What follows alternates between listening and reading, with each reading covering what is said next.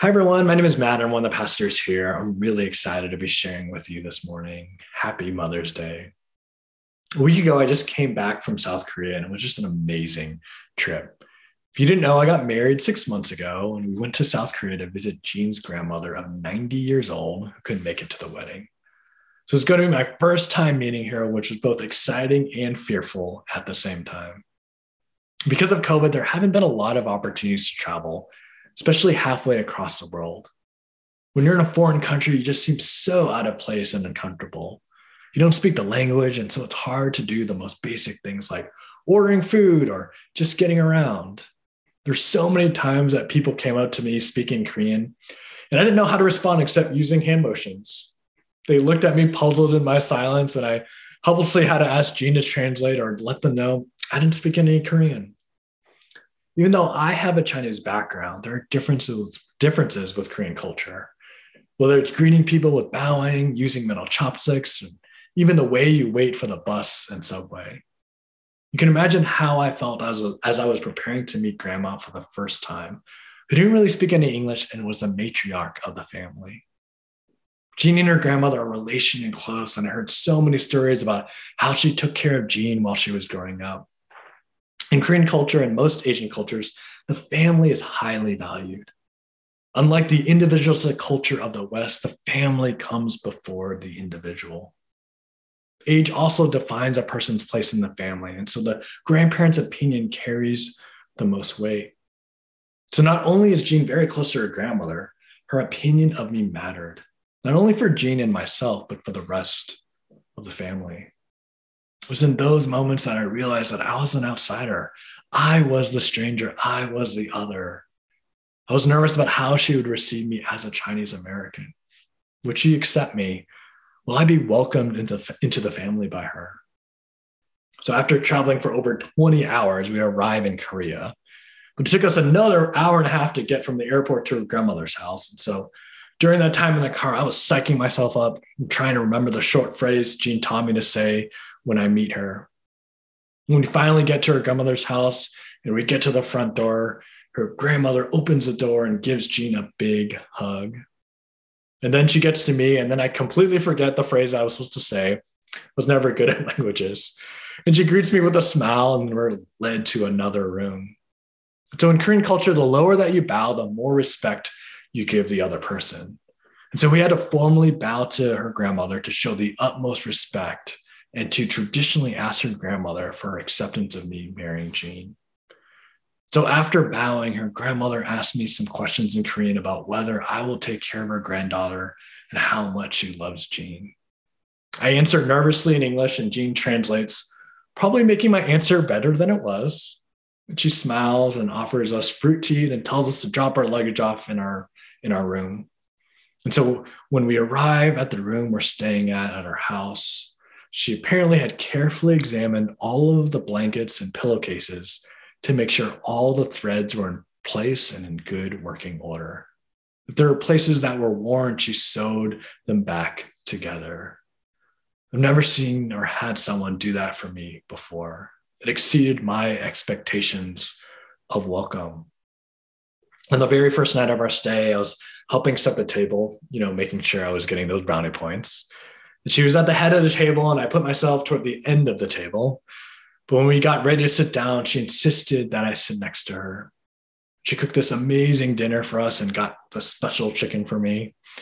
And she made this kimchi and soups all from scratch. And the entire time, she was watching me like a hawk in every bite that I took. There was any open space on my plate, she kept insisting that I eat more and more and more. And all of this she was saying in Korean, of course. And she gave me these wooden chopsticks when she saw me struggle with the metal ones.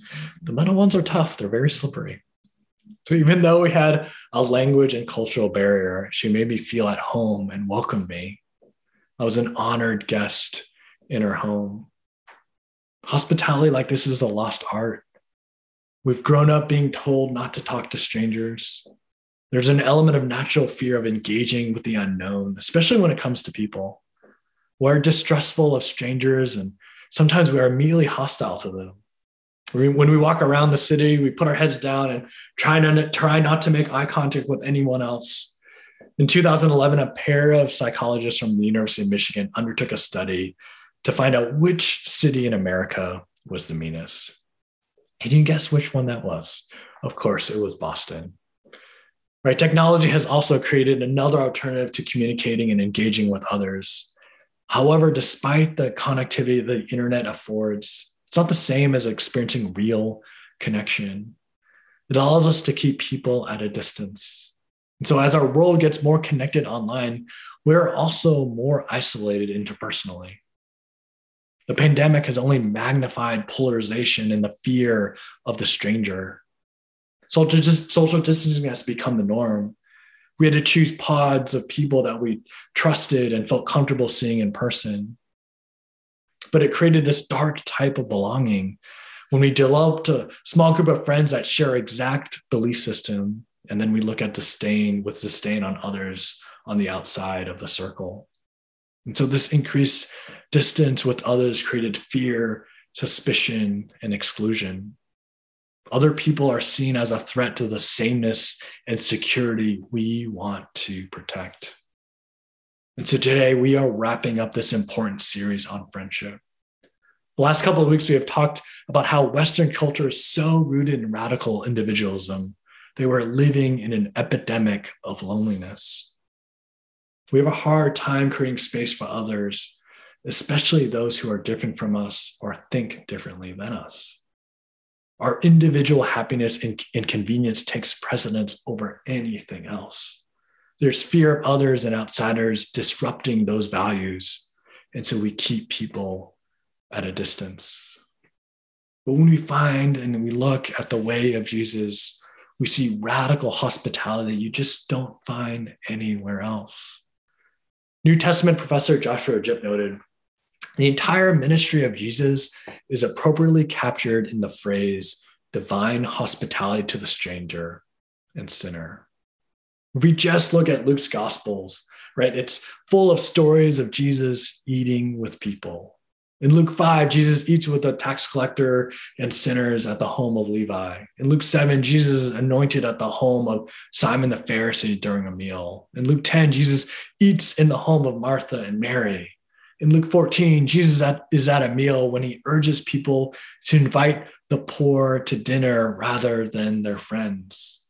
In Luke 19, Jesus invites himself to dinner with Zacchaeus when I invite myself over to, for house to your house for dinner, I'm just doing what Jesus did. Just FYI, just a reminder on that. But seriously, if you read more in depth of the story of Zacchaeus and these other stories, it was disorienting for people to see Jesus eat with the outcasts of that society. Jesus ate with the outsiders and welcomed those who are who most would be fearful of. Meals were not a way to keep people out, but a place to invite people in. Jesus' posture was one of inclusion and embrace. And so, if you're able to trace the hospitality of Jesus through a gospel, you would find that hospitality wasn't one of Jesus' strategies, it was the strategy. Author Robert Karris concludes in Luke's gospel, Jesus is either going to a meal, at a meal, or coming from a meal. He offers hospitality through wine, water, bread, and foot washing all through the New Testament, followers of Jesus are commanded to follow his example with the practice of hospitality. We see one of those one of those examples in the letter of Hebrews, and this is where we're going to land today. Hebrews is this letter written to Jewish Christians to stand firm in their faith and to not return to their old way of life. And so we're going to land this morning in Hebrews chapter 13, verses 1 through 2. It says this Keep on loving one another as brothers and sisters. Do not forget to show hospitality to strangers, for by doing for by so doing, some people have shown hospitality to angels without knowing it. And so we see in verse one, the author exhorts the church to continue to love one another as brothers and sisters. And we've covered that what that type of love looks like in the last couple of weeks. But the author goes on to say that we must extend love from our own circles to others especially with strangers. Loving our own family and circle of friends is not enough. We must not forget to love those we see as other. If we're being honest with ourselves, there is an undesirable other of whom we are afraid. When we categorize people as other, it has a profound impact on our capacity to love them. It changes our desire for connection and the responsibility we feel toward the stranger. Distance creates fear, and fear leads to suspicion, causing us to withhold care. Harvard psychologist Mina Cikara said that when you start fearing others, your circle of who you counted as friends is going to shrink. And that means those people outside of the bounds get less empathy, get fewer resources. When we put up walls and boundaries, we begin to dehumanize others and build on this culture of fear in our society and community. The author of Hebrews is saying that this is not the way of Jesus. Friendship for the other matters deeply. And so the Greek word for hosp- hospitality is beautiful, philoxenia. It is a compound word combining philos, a word meaning friend, and xenos, foreigner. We, so we get our word xenophobia from it, a fear of the other, a fear of other races or other outsiders. And hospitality is the opposite of xenophobia. Rather than fear or hate of the other, hospitality is replacing that fear with love for the other and the stranger. It means to love people who are different from you. But it's more than just being friendly, it is welcoming guests with warmth openness and authenticity that exceeds expectations. In ancient times, hotels were non existent and the inns had this reputation of being unsafe. It's not like today where you can just book a hotel or Airbnb on your phone. People who didn't, people also didn't really move around like they did today. And so the chances of you knowing someone else in a stopover town was really slim, slim. Travelers were dependent on local residents to provide lodging and offer hospitality. And so if you came to a city or a town, you would either come to the gate or the town and, and just of the town and just you stay out the outside of the wall and some open space and wait for someone to come out and wait for them to invite you to stay with them. It's in this context that the church is called towards radical hospitality and inviting the traveling stranger in. Now, obviously, our cultural context is different where people can travel a lot more quickly and there are hotels accessible in almost every area of the country. What that means is we're going to have to consider what radical hospitality looks like today. Nobody wants to live in a society where xenophobia is not only expected, but encouraged. So we have to go beyond our limited view of what radical hospitality is. Hospitality is not just a friendly smile and small talk, but it's, oh, it's the posture of creating space, safe spaces for those on the outside. Hospitality is not just giving financial support or even serving meals to the hungry and vulnerable, but sitting down and sharing a meal with them. Radical hospitality calls us to be uncomfortable and to replace fear with love for the stranger calls us to, to make others feel valued and seen. It is showing generosity to those who are far from home.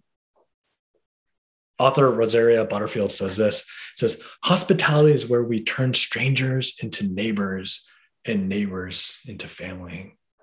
And so we can take this history of the word hospitality even a step further. The English word for hospitality originates from the same Latin root as the word hospital. And so hospital is literally a home for strangers. Of course, it has me it has come to me in a place of healing. So there's a link between being welcomed and being healed. Hospitality is what our culture is craving spaces of welcome where strangers, enemies, outsiders, and others can heal. Author Skye Jethani states this Our homes are to, are to be hospitals, refuges of healing, radiating the light of heaven. And our dinner tables are to be operating tables, the place where broken souls are made whole again. When we lower our defenses, when we remove our facades and our peepholes, and we begin to be truly present with one another, then the healing power of the gospel can begin its work. People are, today are exhausted from having to perform and earn their way into community. And so when someone welcomes them in love, hearts and humanity are restored. What would it look like if we looked at our homes as hospitals? Radical hospitality is the call of the church, especially in this epidemic of loneliness and culture of fear. I don't want to skip over the last two, last part of verse two. And so, for by doing so, for, for by so doing, some people have shown hospitality to angels without knowing it. The practice of hospitality is normally understood as a privilege extended to others, but the biblical writers believe that the hospitality as it's offered here is it offers a promise and gift to those who extend it. In the scriptures, angels are messengers who send words to warn or bring good news. By refusing hospitality, we may be shutting out the help and guidance of God. In other words, hospitality is a two way gift. Hospitality not only allows us the privilege of blessing others, it also, it's, it's also God's gift of blessing to us. You don't know how many times I've met pe- with people where that encounter was more impactful to me. We can be encouraged or given or be given a, a dose of reality that we need to hear. We're able to listen to someone who has a different background, who we previously labeled as an other, and it transforms our stereotypes. Prior to getting married, I lived in a house my parents owned, and Jean already owned her own home. And so we decided to live at Jean's house. And so we left. I decided to leave my parents' house and, left a decision about what to do about the house that I've been living in and the extra furniture that I had. And as a credit to my parents, for decades, they've always had a posture of blessing other people who were in need at that house. My dad remembered that at Park Street Church, they were involved with finding houses, housing for Afghan refugees. And so we got connected. And right now, there's a family from Afghanistan living there right now. And so when I heard their story of how their family got split apart and the mom and the other kids are still in Afghanistan trying to reunite with this family, it broke my heart. It opened my eyes to the reality of what the Afghan people have experienced. When people are socially invisible, their needs and concerns are not acknowledged, and no one even notices the injustices they suffer. So, hospitality can begin a journey toward visibility and respect. Right? What would it look like if we reimagine our homes and tables as places for hospitality? Many Christians move to the city because they think the city needs them, but they don't know that they actually need the city the diversity of the city, the socially, politically, culturally, socioeconomically, and, and racially has confronted so many stereotypes and prejudices in my heart that I didn't even know existed. See, when our homes have become places of healing, God is healing us too. Right, Krish Kandiah says this in his book, God is Stranger. Our biggest fear turned out to be our greatest opportunity. When we replace fear with love and create a space where the stranger can enter and become a friend instead of an enemy, we are also creating a space for God to transform both the guest and the host. The hospitality isn't only, only central for the Christian life, it's integral to the nature and work of God. God's hospitality is the basis for our hospitality to one another. We can overcome our fears and love of the stranger if we remember we also were the stranger. In the story of redemption, we are the strangers. We are the outsiders. We are the other. Ever since humanity's expulsion from Eden, we are the restless travelers without a home, seeking a place to belong. From the beginning, though, God has sought to welcome us back God's hospitality is extended to his lost, broken, needy, and often stigmatized people. This divine hospitality comes to us in the person of Jesus, the divine host who extends God's hospitality to sinners, outcasts, and strangers, and thereby draws them and us into friendship with God. God's embrace of humanity into friendship with Him is the ultimate form of welcoming the stranger. God extended radical hospitality to me and you. In Ephesians 2 11 through 12, Paul says this Remember that formerly you who are Gentiles by birth and called uncircumcised. You were separate from Christ, excluded from citizenship in Israel, and foreigners to the covenants of the promise, without hope and without God in the world. Remember that we were separate, excluded, foreigners, and hopeless. When we remember and understand our own story, it leads us to include others. And for this reason, hospitality is a central part of the gospel and the way Jesus formed this new community he called the church. As Jesus began his earthly ministry, he steps into the synagogue in Nazareth and reads from Isaiah. Right, the mission statement of Jesus in Luke 4 18 through 19 ends with to proclaim the year of the Lord's favor. Favor could be easily translated as welcome. Right, so Jesus' mission is to proclaim the year of the Lord's welcome. Pastor Jon Tyson says this Jesus' kingdom is the kind of kingdom where enemies are invited, loved, forgiven, justified, sanctified, and made sons and daughters of God.